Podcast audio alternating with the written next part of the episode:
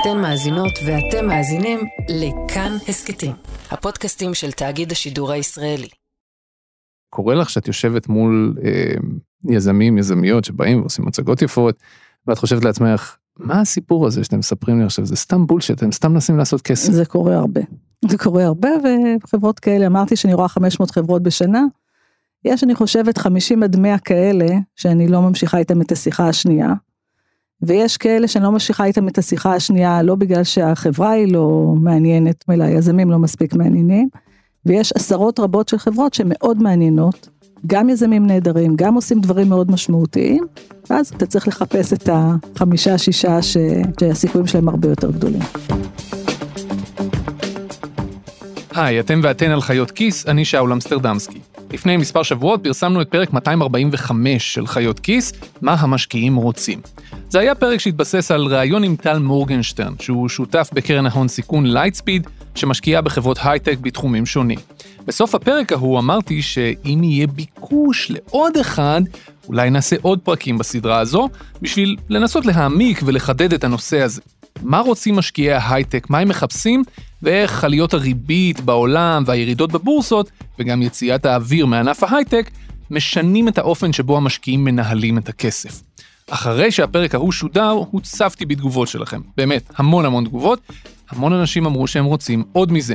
ולא מעט אנשים אמרו שהם היו רוצים עוד מזה, אבל אם אפשר שהפעם זה יהיה בשפה קצת יותר נגישה גם עבור מי שלא מגיעים מהתחום הזה. לקחתי לתשומת ליבי, אז הנה אנחנו מנסים שוב, וגם מנסים להשתפר על הדרך. מה המשקיעים רוצים? חלק ב', והפעם עם שרית פירון, שותפה בקרן Team8. הדבר הראשון שאני אוהב שהאורחים שלי עושים זה מציגים את עצמם, אז אני אשמח אם תציגי את עצמך. איך קוראים לך ומה את עושה בחיים? שרית פירון, היום אני managing partner, שותפה מנהלת בקבוצת Team8, זו קבוצה של הון סיכון, מאוד שונה בנוף הישראלי ואולי גם הגלובלי, כי אנחנו גם בונים חברות וגם משקיעים בחברות. מה זה אומר שותפה מנהלת? תמיד יש את ה title הזה ואני לא סגור עד הסוף. כן. שותפה מנהלת אומרת שזה חלק מהצוות הבכיר או מהשותפים הבכירים אה, בארגון. אה, בהקשר של Team8 אנחנו בערך 11 שותפים בכירים, אה, וכל אחד מאיתנו יש לו גם את ה, מה שאנחנו קוראים ה-day job, הדבר שהם עושים ביומיום, mm-hmm. ואצלי זאת הייתה הקמת קרן ההון סיכון או זרוע ההון סיכון של Team8, והובלה של הזרוע הזאת. שרית פירון אולי פחות מוכרת בציבור הרחב לעומת משקיעי הון סיכון אחרים שנוטים להתראיין באופן שוטף, אבל יש לה ותק משמעותי בתעשיית ההייטק מכל הכיוונים של תעשיית ההייטק. שרית, איך הגעת להייטק? אז למדתי באוניברסיטת תל אביב ראיית חשבון וכלכלה, הגעתי ל Price Waterhouse וסבלתי קשות, האמת גם מהתואר וגם מהעבודה ב Price Waterhouse, זה היה לי מאוד מאוד משעמם. מה זה Price? זה אה, קסלמן, משרד רואי חשבון, mm-hmm. מה שנקרא ביג פור. זה נשמע משעמם. מאוד מאוד מאוד. ו... כאילו למד חשבונאות, מה חשבת שיקרה? האמת שרציתי ללמוד פיזיקה, נרשמתי לפיזיקה, ויום לפני שהתחילה שנת הלימודים שיניתי לראיית חשבון, כי אמרתי לעצמי, אני צריכה להיות פרקטית ואני צריכה לדאוג לביטחון הכלכלי שלי, כי לא באתי ממשפחה שיכולה לדאוג לזה. אוקיי. ובתום הלימודים אמרת, אוקיי, ניתן צ'אנס לעבודה ונראה איך זה, ואז ראיתי שהעבודה יותר משעממת אותי מאשר הלימודים. ואז כבר הייתי נשואה, ואני ובעלי החלטנו שאם אחרי ה... שאני מקבלת את הרישיון, אני לא מוצאת את עצמי אה, בעולם הזה, אנחנו, אני חוזרת ללימודים, ואז דובר על ארכיטקטורה או רפואה. הופה. זה היו שני הדברים שרציתי ללמוד. והגעתי לקבוצת רד, ממש במקרה הייתי סגנית חשב בקבוצת רד, פעם ראשונה שראיתי מה זה הייטק, כי בקסלמן עבדתי בעיקר עם חברות תעשייתיות, מגבות ארד, מפעלי נייר, צמיגי אליאנס וכולי, אז אתה יכול לתאר לעצמך את השוני. במשך כמעט עשור פירון עבדה בקבוצת רד והתקדמה בה עד לתפקיד סמנכ"לית הכספים של רדקום. אלה היו ממש השנים הראשונות של תעשיית ההייטק הישראלית. בסוף שנות ה-90 התעשייה הזו התחילה להתנפח, בעיקר בארצות הברית, המון כסף זרם פנימה ולסטארט-אפים וחברות היה ממש קל לגייס כסף, אפילו אם לא באמת היה להן מוצר ברור. הגאות הזו סחפה גם את פירון. אחרי שנים בקבוצת רד, היא החליטה להמר ועברה לארצות הברית, לעמק הסיליקון, לתפקיד סמנכ"לית הכספים של סטארט-אפ לוהט. המטרה הייתה לקחת את הסטארט-אפ ההוא להנפקה בבורסה, ועל הדרך לעשות אקזיט של הרבה מאוד כסף. זה היה זמן קצר ממש לפני שבועת ההייטק התפוצצה בבום גדול בתחילת 2001. איפה היית ב-2001? וואו. הייתי בעין הסערה, איך שאני קוראת לזה. אה, עברתי, עשיתי רילוקיישן ב-2000 לפלו אלטו, ל Silicon Valley. הרעיון היה לקחת חברה אה, בשם P-Cube, ש Accel Partners, אחד מה-VCs הכי אה, נחשבים בעולם, רצו להנפיק אותה בשווי של מיליארד וחצי דולר, שנשמע מאוד הגיוני לחברה בת שישה חודשים באותו זמן. Mm-hmm. ורק כדי לגלות אחרי כמה חודשים שהבועה מתפוצצת ואין שום הנפקה. מצד שני, להבדיל מכל חברות ה dot-com או חברות הבועה, כמו שאני קוראת להן, P-Cube הייתה חברה עם טכנולוגיה אמיתית ועמוקה, ולכן שרדנו את המשבר הנוראי הזה, ובשנת 2004 מכרנו את החברה לסיסקו ב-200 מיליון דולר. רחוק מאוד מהמיליארד וחצי שרצית להנפיק. מאוד רחוק, היינו צריכים לעשות adjustment כמה פעמים לציפיות. ספרי לי קצת על התקופה ההיא, איך זה הרגיש? את היית מה? מנכ"לית או לא, מנהלת כספים? אני הייתי ה-CFO, מנהלת הכספים. אחד השותפים שלי אה, ב Team8 היה אז המנכ"ל, יובל שחר. אה, זו הייתה תקופה מאוד קשה, כי ראשית, כל מי שהיה בסיליקון וואלי, וזה היו הרבה ישראלים, הרבה הודים, סינים, יפנים ואמריקאים כמובן, כולם באו עם חלום מאוד מאוד גדול, לשנות את העולם ולשנות גם את החיים האישיים שלהם. הרבה מאוד עשו את זה באותה תקופה. וכשהבועה התפוצצה, בהתחלה היו ככה סימני סערה, אבל כשזה ממש ממש קרה, אז קרו דברים מאוד מאוד קשים. הרבה מהמהגרים, איך שאני קוראת להם, לא יכלו להישאר בפאלו אלטו בסיליקון ואלי, כי היה מאוד יקר לחיות שם. אז המקום פשוט התרוקן. אתן לך דוגמה מאוד פשוטה, להגיע למסעדה, לקבל מקום במסעדה היה מאוד קשה ופתאום הכל היה ריק. נסיעה בכביש הייתה צריכה לקחת עשר דקות, הייתה לוקחת חצי שעה, ופתאום היא באמת לקחה עשר דקות. אבל זה היה מאוד עצוב, הרבה אנשים חזרו למדינות מולדתם. אה, הייתה תחושה של אה, סוף העולם, אבל אחרי כמה חודשים זה התחיל להתחלף בסימני אופטימיות זהירים, בעיקר בגלל שהרעש התנקה. זאת אומרת, כל חברות הדוט קום נעלמו, ומה שנשאר זה חברות אמיתיות, עם מוצר אמיתי, שהיה להם מאוד קשה למכור בהתחלה, בגלל שהלקוחות שלהם סבלו גם הפסדים, בעיות, חרדות, אה, זה mindset מאוד שונה, ולקח כמה שנים עד שחזרנו לאיפה שהיינו לפני, וחזרנו בסופו של דבר בגדול, אבל זה לקח זמן. והתחושה הזו שבסופו של דבר אה, מכרתם בסכום שהוא קטן משמעותית מהסכום שתכננתם להנפיק, זו הייתה תחושה חמוצה, או שבשלב הזה זה כבר היה משהו אחר? זו הייתה תחושה מדהימה, כי את ה... זה שלא נסגרנו ונעלמנו, אה, זה הייתה תחושת הישג מאוד מאוד גדולה, כי רוב החברות מסביבנו פשוט נסגרו, אה, ואנחנו הצלחנו לגייס באותה תקופה מאוד קשה 40 מיליון דולר ממשקיעים חיצוניים, שזה היה הצלחה פנומנלית. למכור אז חברה ב-200 מיליון דולר, שזה חברת סטארט-אפ, עם מכירות זעומות יחסית, ב-200 מיליון דולר, זה היום אני מקבילה את זה כמעט לחברה שנמכרת ב-800 מיליון דולר, או אני מזכיר לך את זה ב-2004. Mm-hmm. אז בזמנו זה נחשב הצלחה פנומנלית, לקח לנו 3-4 שנים כדי לעשות adjustment מספיק טוב לציפיות שלנו, ולהבין שאנחנו כבר מאוד, שה, שהמיליארד וחצי בעצם לא היה לו שום היגיון ושום בסיס. זה היה ב-2004. למרות המכירה, שאריות התפוצצות בועת ההייטק עוד היו באוויר, ולתעשייה לקח הרבה זמן להתאושש. ואז, ב-2008, זה קרה עוד פעם. Lehman Brothers is going bankrupt. And financial markets from Asia to Europe are doing their utmost to prevent Monday from turning from dark to black. גם ב-2008 הייתי בניו יורק, עשיתי רילוקיישן עם חברה אחרת לניו יורק, כדי לקחת אותם להנפקה, זו חברה של אה, עוד קרן הון סיכון מאוד נחשבת בעולם, Insight Partners, החברה נקראת MediaMind, והגשתי תשקיף במרץ 2008 עם Lehman Brothers, שבספטמבר, כמו שאתה יודע, נעלמו מהשטח. אז ראשית, אנחנו משכנו את ההנפקה בסוף 2008, לא יצאנו בסוף להנפקה וחיכינו שנתיים והנפקנו אז. אה, ושנה אחרי זה כבר מכרנו את החברה בחצי מיליארד דולר, אז זאת הצלחה שוב מאוד גדולה. אחרי 20 שנה של עבודה בצד של החברות עצמן, פירון עברה לצד השני, לצד של ההון סיכון, הצד של הכסף, הצד שמשקיע. היא סיפרה לי שזה קרה קצת במקרה, כלומר, לא לגמרי במקרה, כי בתעשייה הזו קשרים זה דבר מאוד חשוב, ובכל זאת, כמה שנים אחרי שהם הנפיקו את MediaMind, היזמים של אותה חברה, אפי כהן ורן שריג, שעבדו איתה שם, פנו אליה וסיפרו שהם מקימים חברה חדשה. הם ביקשו שהיא תסייע להם וביקשו גם קצת כסף. היא השקיעה משהו כמו 140 אלף דולר מכספה האישי. החברה החדשה הזו ידעה לאסוף מידע על קמפיינים של פרסום, קמפיינים דיגיטליים, לעבד את המידע הזה ולהפיק תובנות למפרסמים בשביל שיוכלו לייעל את הקמפיינים שלהם. לחברה ההיא קראו Datorama. ב-2018, בסך הכל שש שנים אחרי שהיא הוקמה, היזמים עשו אקזיט ומכרו את Datorama לחברת Salesforce תמורת סכום בלתי נתפס של 800 מיליון דולר. כל אחד מהמשקיעים של החברה, כולל שרית פירון, עשו רווח מטורף. מאז פירון עובדת בהון סיכון, והיום היא מנהלת את קרן ההון סיכון של Team 8. מה שאומר בתכלס שמצד אחד היא מגייסת כסף ממשקיעים, ואלה יכולים להיות גופים גדולים כמו גופי פנסיה, בדרך כלל גופי פנסיה מחו"ל, לא מישראל, וגם גופים כמו אוניברסיטאות או מוסדות גדולים אחרים שיושבים על המון כסף, ואלה יכולות להיות אפילו מדינות שלמות שמנהלות קרנות עם מלא כסף. בקיצור, גופים עם המון המון כסף. החלק השני של העבודה של שרית פירון היא לקחת את כל הכסף הזה שהיא גייסה ולהתחיל להשקיע אותו בחברות הייטק. או במילים אחרות, חלק מהעבודה של קרן הון סיכון היא להיות מתווך. מתווך בין גופים עם מלא מלא כסף, לבין חברות הייטק שנמצאות לרוב בתחילת דרכן וצריכות מלא כסף. אותם גופים עשירים פשוט לא מכירים את כל חברות ההייטק האלה, ואין להן גישה אליהן, ולכן הן נדרשות לתיווך של קרנות ההון סיכון. בכמה חברות אתם משקיעים בשנה, סדר גודל?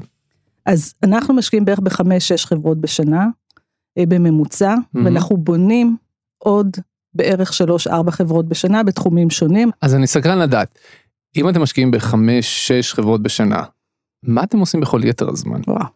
אז אני אתן לך דוגמה לשנת 2021. ראינו בערך 500 חברות. וואו, זאת אומרת, כדי להשקיע בחמש חברות בשנה, מה שקוראים בעגה שלנו deal flow, אתה רוצה אה, בעצם to screen הרבה מאוד חברות, כדי מאוד מאוד לזקק גם את התחומים שבהם אתה משקיע וגם את החברות עם הפוטנציאל הכי גבוה להשקעה. אני מזכירה לך עוד פעם זה הון סיכון, אבל את החלק של הסיכון אנחנו עובדים מאוד קשה כדי לצמצם. כשאתם משקיעים בחמש-שש חברות, אתם גם יושבים בבורדים שלהם? זאת אומרת, אתם אה, לוקחים חלק פעיל יחסית בהתנהלות של החברה? בהחלט, הדרך הכי אה, משמעותית להשפיע היא דרך ישיבה ב board, כי אז כמובן אתה חשוף לכל מה שקורה בחברה. החלק השני זה לעבוד מאוד צמוד עם ההנהלות ועם הפאונדרים, עם היזמים, ולתת להם ערך כל הזמן לגבי הצרכים באותו רגע. זה יכול להיות אני, מהניסיון הקודם שלי באופרציה, זה יכול להיות השותפים שלי לפי עולם התוכן, סייבר, פינטק וכולי, וזה יכול להיות אנשים מהפלטפורמה של Team8, אנשי go to market, אנשי marketing, אנשי business development. עם 30 שנות ותק בתעשייה, לפירון יש פרספקטיבה עמוקה מספיק בשביל לנתח כיצד אפשר להתמודד עם המשבר הנוכחי שעובר על תעשיית ההייטק העולמית, ובעיקר בשביל להבין במה הוא דומה או שונה מהמשברים הקודמים, אלה שהיא התמודדה איתם על בשרה. הדמיון הוא כמובן שאנחנו במצב משברי, יש אנשים שמאוד קשה להם להתנהל במצבים כאלה, ואז אתה רואה אה, כל מיני תגובות, גם של עובדים, גם של מנהלים, גם של קרנות הון סיכון, חלקם יותר טובות, חלקם פחות. אה, החלק שמאוד שונה, בעיקר אם משווים את זה לבועת 2001, זה שב-2001 הכלכלה הייתה בועתית. כל חברות הדוט קום, או רובן, לא הייתה להם זכות קיום. לא היה ביזנס מודל או מודל עסקי, לא היה ברור איך הם יהיו אי פעם רווחיות, לא היה ברור בכלל מה הן עושות, למי זה נחוץ וכולי. היום אנחנו מדברים על חברות מאוד איכותיות עם ביזנס, הן מוכרות, המכירות עולות, חלקן רווחיות, חלקן פחות רווחיות, ורוב הבעיות שגרמו למשבר הן חיצוניות, העלאת ריבית, עודף כסף בשוק, מלחמת רוסיה-אוקראינה, ומלחמת אפילו הסחר בין הברית לסין, יש הרבה דברים שמאוד משפיעים על, ה, על התחום שלנו, ומאוד סייעו להכניס את ה... גם את עולם ההייטק למשבר יותר גדול ממה שמגיע לו אם אתה מסתכל רק על החברות עצמם, על חברות בודדות ורמת ההצלחה העסקית שלהם. מה שקרה ב-2021 ואולי גם קצת ב-2020, כשיש הרבה כסף בשוק, במיוחד שלכסף הזה לא, היית, לא היו אלטרנטיבות טובות, אז הם השקיעו הרבה בהייטק, ריבית נמוכה ועוד, ורואים גם הרבה יוניקורנים ומתעשרים וכולי, אז הרבה כסף הגיע לשוק. ומה שאומר שמשקיעים בהרבה חברות שאין להם זכות קיום, mm-hmm. שהן לא מספיק אה, מבטיחות, או שזה גם גורם לחברות, בגלל שהכסף כל כך קל וכל כך אה, זמין, זה גורם לחברות להתנהל בצורה עסקית מאוד לא אחראית. החברות האלה גרמו גם לאיזושהי בועתיות בעולם עצמו, בעולם הריאלי, אבל זה מתנקה מאוד מהר, כמו שראית, פיטורים, איפה שיש שומנים, אה, מוציאים אותם וכולי, וחלק מהחברות לא יישארו, כי לא הייתה להם זכות קיום מלכתחילה. אוקיי, okay. אני רוצה שנהיה קונקרטיים, ומתוך הניסיון שלך, וגם מתוך הפוזיציה הנוכחית שלך, יש לך חברות שהשקעת בהן ואת מלווה אותן. מה עושים עכשיו? מה העצות שאת נותנת לחברות האלה, איך מתנהלים עכשיו, איך מתנהלים עם הכסף, איך מסתכלים קדימה, איך פועלים. כן. אז אני, אני באמת אהיה מאוד כנה, העצות שאני נותנת עכשיו הן מאוד דומות לעצות שנתתי לפני שנה, שנתיים ושלוש, כי כמישהי שלמודת משברים, 2001, 2008 וכולי, אני יודעת שזה מגיע. אני לא יודעת בדיוק מתי, אבל אני יודעת שזה מגיע. אז העצות שנכונות להת, להתמודדות היום עם המשבר, הן נכונות בכלל להתנהלות חברה. ומה הן? ראשית, חברות צריכות להתנהל תמיד בצורה אחראית. בצורה אחראית זה אומר, אה, ופה אני אשתמש רגע בשתי מילים באנגלית, יש הבדל גדול בין investing לספנדינג. הרבה חברות אה, מוציאות הרבה הוצאות שלא מייצרות להם ערך. מסיבות, מסיבות, אני רוצה להגיד, זה החלק, אני, זה החלק היותר פופוליסטי שרואים בעיתונים, הוא חלק מאוד קטן מההוצאות של החברה, גם כשהוא אה, מאוד גדול. אה, גדול ולא מתאים. מהמם. אבל החלקים היותר גדולים, אם אתה מסתכל על חברת הייטק ועל מבנה ההוצאות שלה, אתה תראה שבין 60 ל-70 אחוז זה שכר. ברור.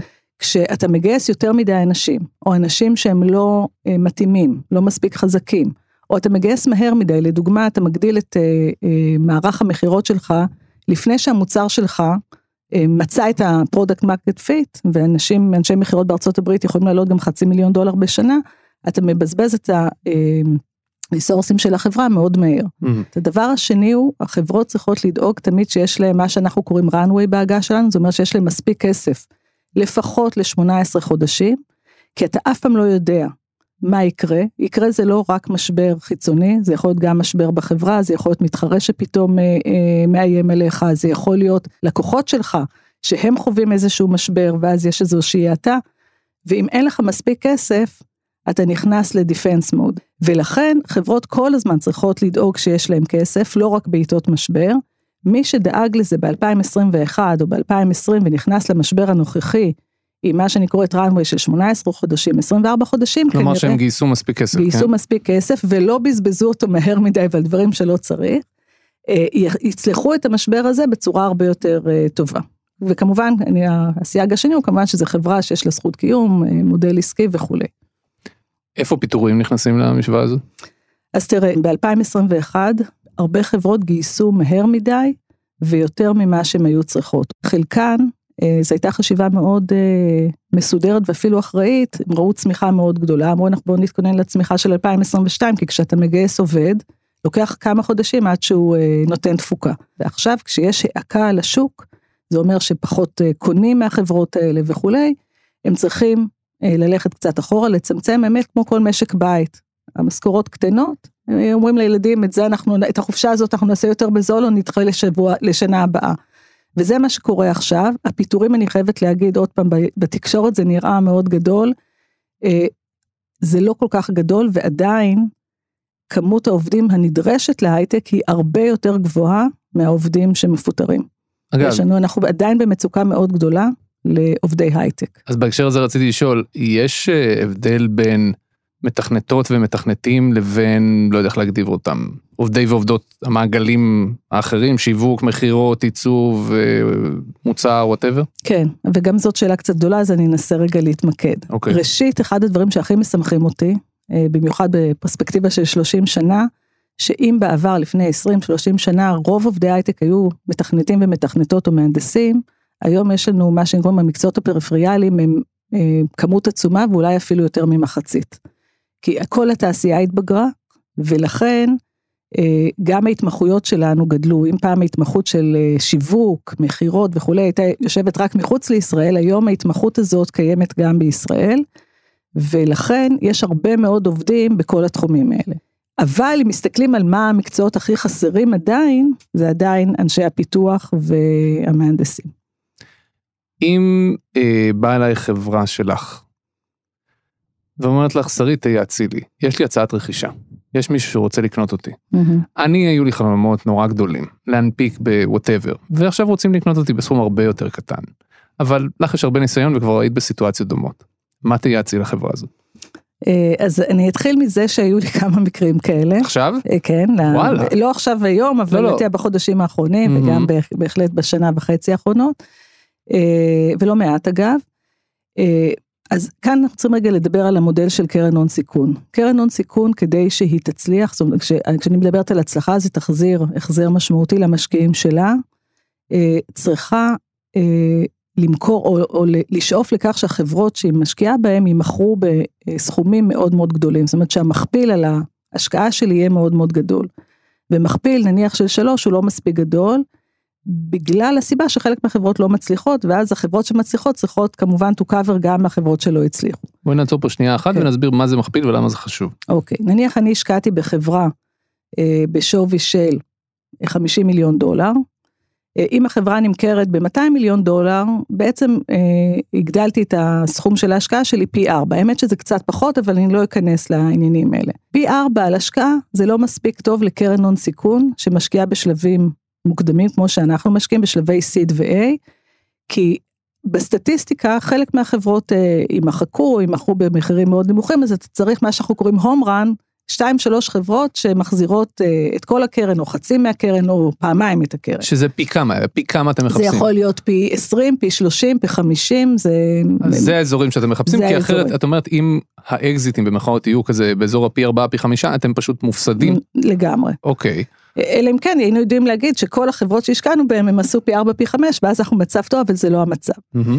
ולכן כשאני מסתכלת על החברות אני מסתכלת על זה בשתי צורות. חברה באה אליי אם אני חושבת למרות שכשהשקעתי בה חשבתי שזאת חברה שתהיה מלטי ביליאן דולר קמפני וכולי וכולי אבל היום אני מסתכלת עליה ואומרת לא בטוח יכול להיות שהם יפסידו את השוק וכולי. ויש להם הצעת רכישה הזדמנות מאוד טובה אה, אה, למכור גם ליזמים זה טוב, הם מביאים כסף הביתה, בדרך כלל הם צעירים וזקוקים לזה וכולי, וזה נהדר. לשמחתי לא לנו, לא היה לנו את המקרה הזה, המקרה, המקרים שלנו היו בקרן, של חברות מאוד מבטיחות עם פוטנציאל מאוד גדול, ששחקנים גדולים זיהו אותם ורצו לקנות אותם, מה שאני קוראת מוקדם מדי, ואז יש כמה דרכים להתמודד עם זה. ראשית, שיחה עם היזמים, ולתת להם מהניסיון האישי שלי, בניסיון האישי שלי מכירה של חברה, יש לה שני אספקטים, אחד אתה זוכה בלוטו, ושתיים אתה מאבד משהו מאוד משמעותי מהחיים שלך. אני יכולה להגיד את זה בחברה הראשונה שמכרנו לסיסקו, פיקיוב, אני ממש הרגשתי שהענף שישבתי עליו אה, נקרט, ואני יושבת עליו.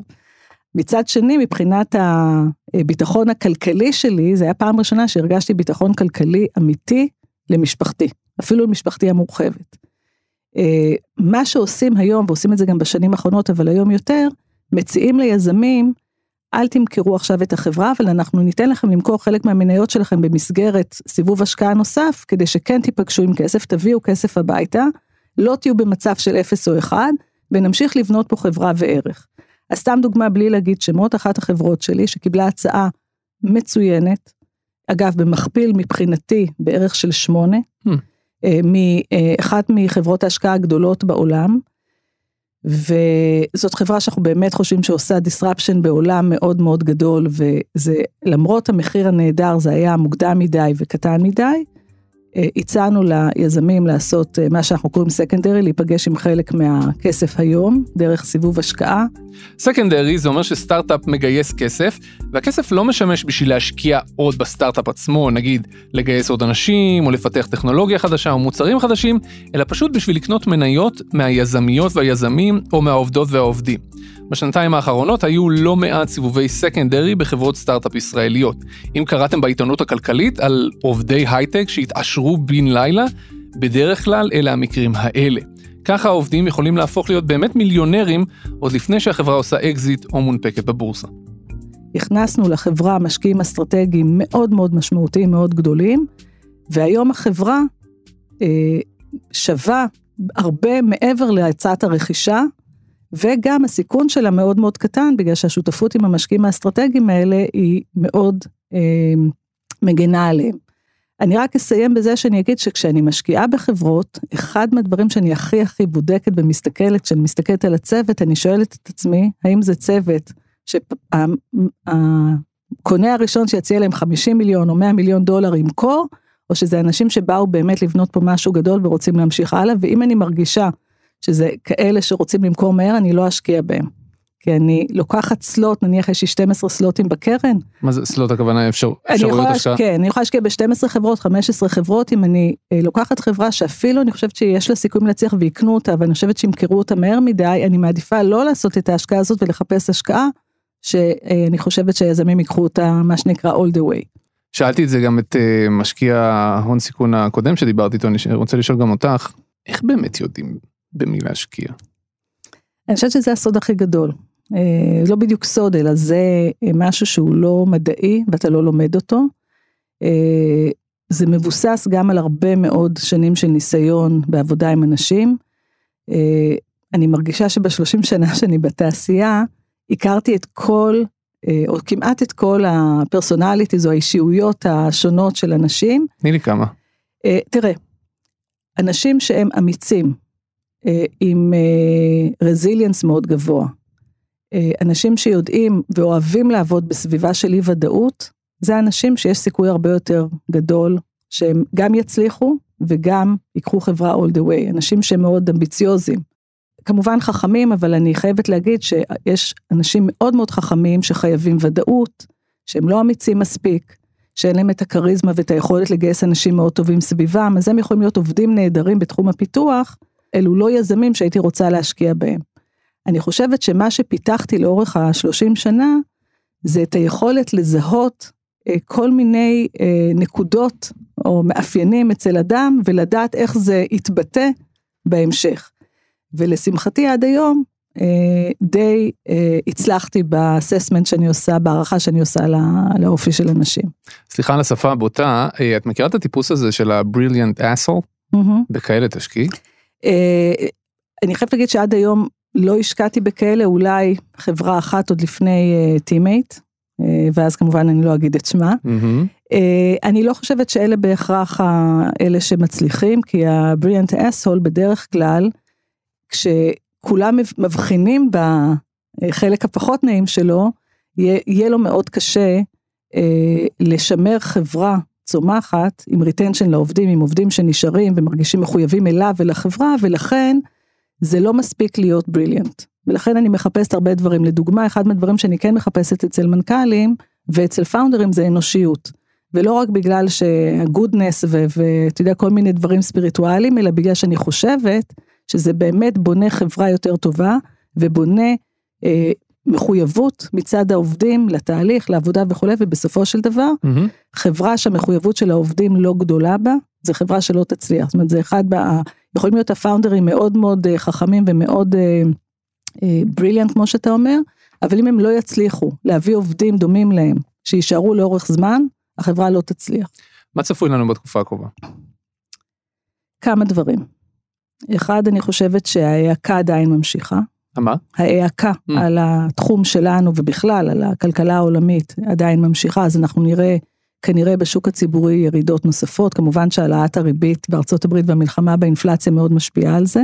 היא משפיעה מאוד לדעתי, לא? כי אם הריביות מגיעות לחמישה אחוז, וואלה, לשים חמישה אחוז אה, בלי סיכון, כאילו, לשים כסף בלי סיכון ולקבל חמישה אחוז חזרה, למה שאני אשים כסף בהון סיכון? אז זה תלוי, אז המשקיעים שאני מגייסת מהם זה משקיעים שעושים מה שנקרא diversification, mm-hmm. גיוון אה, של התיק ההשקעות שלהם. אז הם רוצים גם את ההשקעות הבטוחות, ואם היום הן מניבות חמישה אחוז, אז כנראה שהם יפנו קצת יותר משאבים לתחום הזה מאשר בעבר, אבל הם רוצים גם את ההשקעות, מה שאנחנו קוראים equity, או בשוק ההון, כי בסופו של דבר אלה השקעות שגם יכולות לעשות לא חמישה אחוז או עשרה אחוז, יכולות לעשות גם מאה אחוז או מאתיים אחוז או שלוש מאות אחוז. עכשיו, העניין הוא שהם לא יודעים לעשות את ההשקעות האלה לבד, הם צריכים להיעזר במומחים שיורידו את הסיכון ויעלו את הסיכוי, ולכן הם משקיעים בחברות הון סיכון. כן אני יכולה להגיד מניסיון, יש כאלה שאפילו ברמה הפסיכולוגית, קצת, אה, איך אומרים, יושבים על הגדר ומחכים לראות מה יקרה.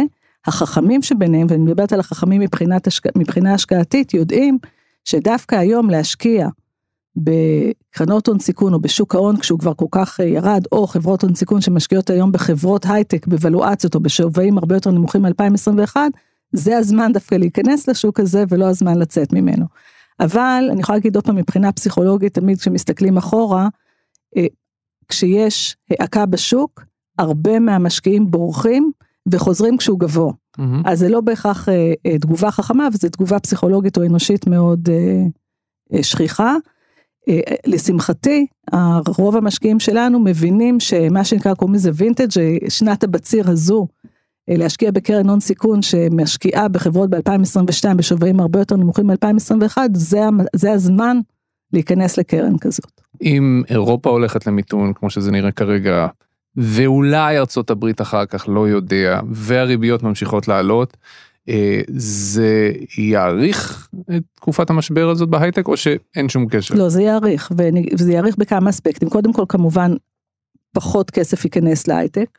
אה, יש הרבה כסף אגב, והוא יכול להמשיך עוד כמה שנים לממן הרבה חברות, אבל בכל זאת אתה תראה קיטון. הדבר השני, הכלכלה הזאת משפיעה גם ריאלית על החברות הגדולות.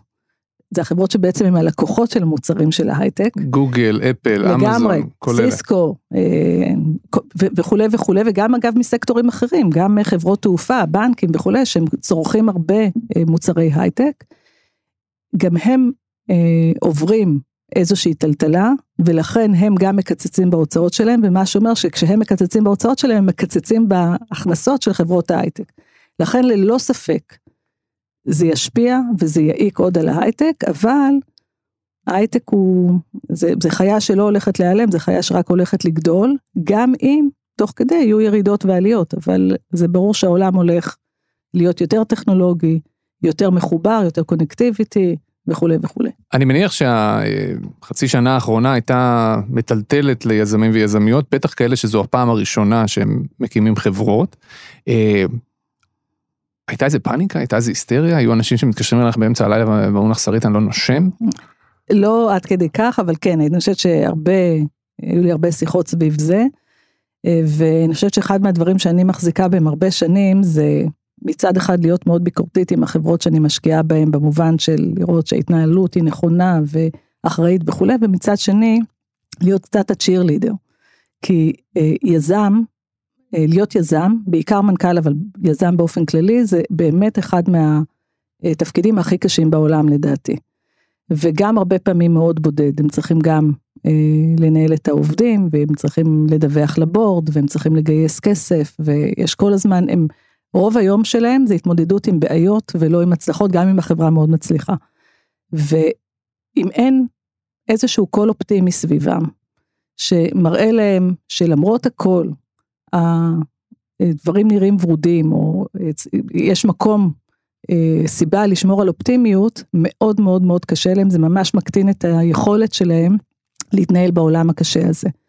ואני, גם כשחברות נמצאות בבעיות ובמצוקה, וגם אם אני חושבת שהמנכ"ל, ההתנהלות שלו לא הייתה מבריקה, אני אף פעם לא אה, אחסוך את החלק גם של הצ'ירלידר, של הקצת לעודד, כי אני יודעת כמה זה חשוב וכמה זה נותן להם כוח להתנהל מול הבעיות בצורה הרבה יותר טובה.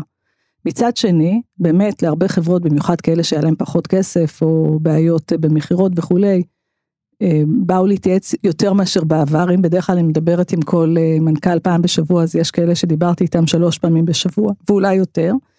ופה הרבה פעמים אני נותנת להם דוגמאות מהניסיון, אה, ומראה להם שגם כשנראה מאוד קשה וכשיש האטה בכל מיני מקומות, זה זמני וזה עובר, ואם אנחנו מתנהלים באחריות, אז אנחנו נעבור את זה. מה הופך יזמיות ויזמים למעניינים?